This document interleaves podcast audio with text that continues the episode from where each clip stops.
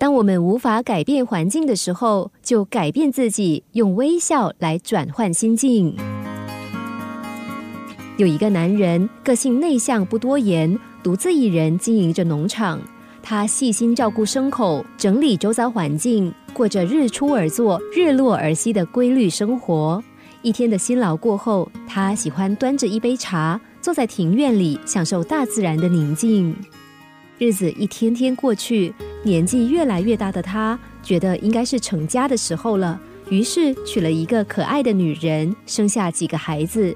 可是他的妻子天性活泼，又是一个大嗓门，忙完一天的家事之后，似乎还有用不完的精力，总是叽里呱啦的说个不停。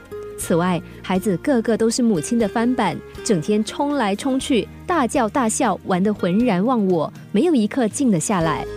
喜欢安静的他再也受不了了，无助的跑去找智者，希望能够得到解决的方法。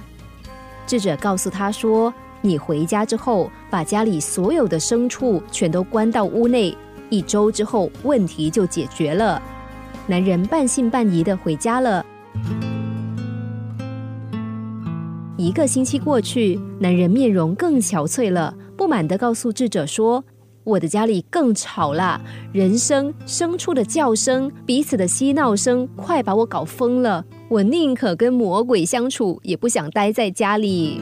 智者满脸微笑，不慌不忙的回应说：“现在你回家，把所有的牲畜赶出屋内，打扫一下房间。一个礼拜之后再来见我。”还不到一个星期，男人就迫不及待、满脸兴奋的告诉智者说。啊，谢谢你！我现在觉得世间是如此的安宁，还有幸福。男子感谢智者，让他重新感受安宁和幸福的日子。可是他的生活和一个星期前并没有差别，会有改变的感觉，是出自于有所比较。但不是每一个问题在比较之后都有重来过的机会。因此，改变自己的心态来适应生活，就变成一件重要的事。